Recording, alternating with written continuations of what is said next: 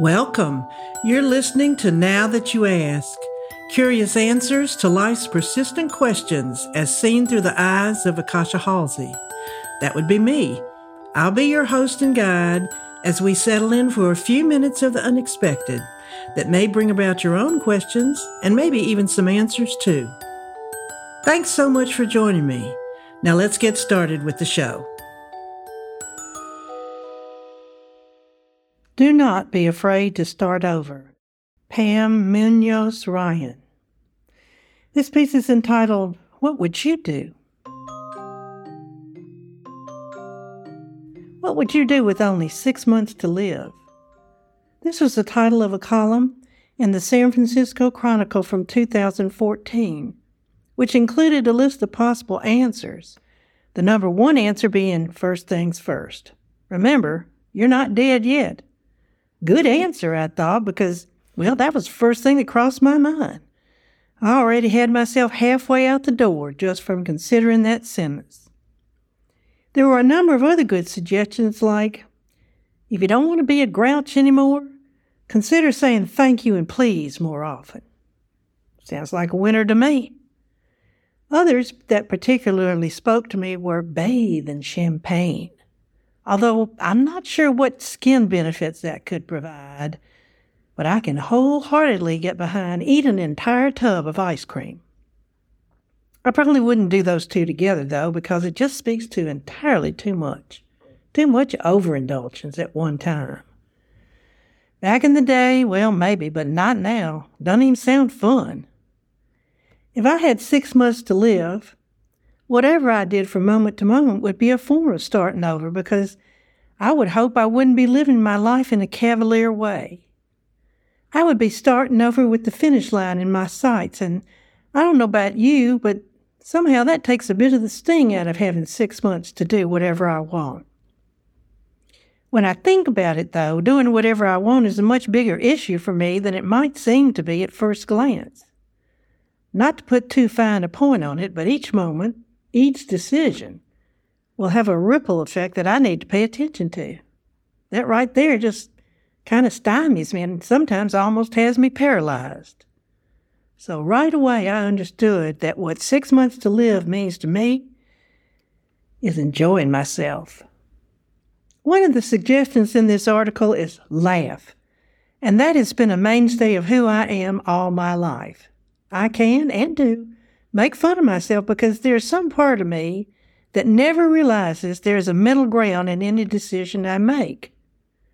This leads not only to black and white thinking, which never really turns out well, but also to kind of embarrassing moments when someone suggests the obvious decision that would be so much easier and give me more options. I never fail to get a chuckle out of this. It's just part of who I am. I've given up trying to wrangle this one aspect of myself into submission and just let go until someone helps me out, which they invariably do. Not to mention the fact that when I think about a happy dog with a toy prancing around proudly, well, that brings a smile to my face and reminds me what happy is really like. I want those two things, laughter and happiness, to take up a lot of space for my six months. There is a suggestion in this article to do the things that make you feel good. For me, one of those includes washing the dishes, slowly and with attention, letting the warm water wash over my hands and clear away fond memories of a dish served. It may be a meal that I savored or one that caused me to make a face, but either way, it's a fond farewell in a wonderful way to have the instant gratification of a clean sink before going off to bed. There are other activities peculiar to myself that make me happy. Looking at beautiful Art Deco jewelry. Don't have to buy it, just happy to look at it. Petting my cats. I don't know what there is about that, but it always puts me in a good mood. Listening to birds in the morning. And last but not least, a good cup of freshly ground and brewed coffee in my own home. I love the home I've created for myself and the expression it has of who I am. I belong here. I am known here. I am at peace here. Another suggestion that I found myself doing already, perhaps in preparation for what's, well, up ahead, is sitting down when I'm tired. I can just find myself rushing from one task to another, forcing myself to keep going simply because some voice in my head tells me that I have to do it. At some point, I won't be able to, or I won't have to. So I feel good about strengthening this muscle already. I've also planned my memorial. I have the flyer, or whatever you call it, that you give to people when they come, all laid out, with quotes, poems, music to be played, and the particular foods that I want to have present for my guests. This list includes Lay's potato chips. No substitutes allowed. Order them online if you have to. My mother's wonderful chicken salad recipe on soft bread, maple pecan cookies, and cheese straws. Recipes for all of these can be found in my kitchen book right on the counter. There are also directions in there for where to find the cheese straw press. Do not attempt to make cheese straws without this piece of equipment. I would also like a cake made by Rebecca Rosenblum, but I'd rather that it not be lemon. That's her favorite, but it's not mine. Anything else is fine as long as these foods are present.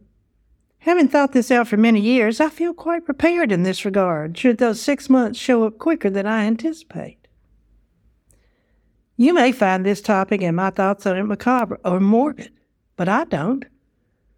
I'll not have any control over my life at the end when those six months show up, so proper planning is necessary to relieve myself of needless worry.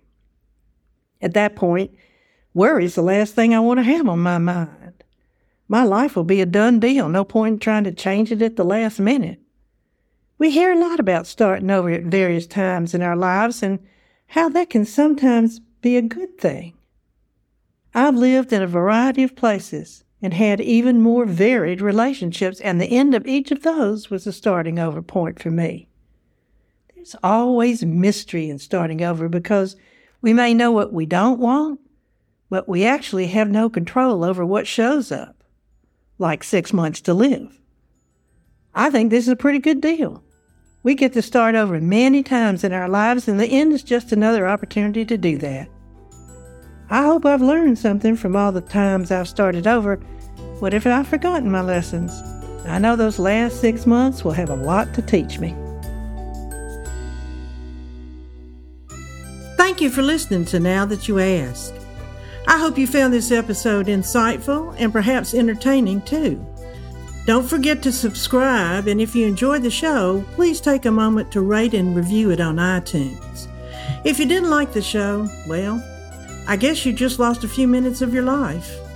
But you might want to try another one. They're all really different. You can also listen to past episodes and subscribe to email updates on now that you ask podcast dot com. Bye-bye for now.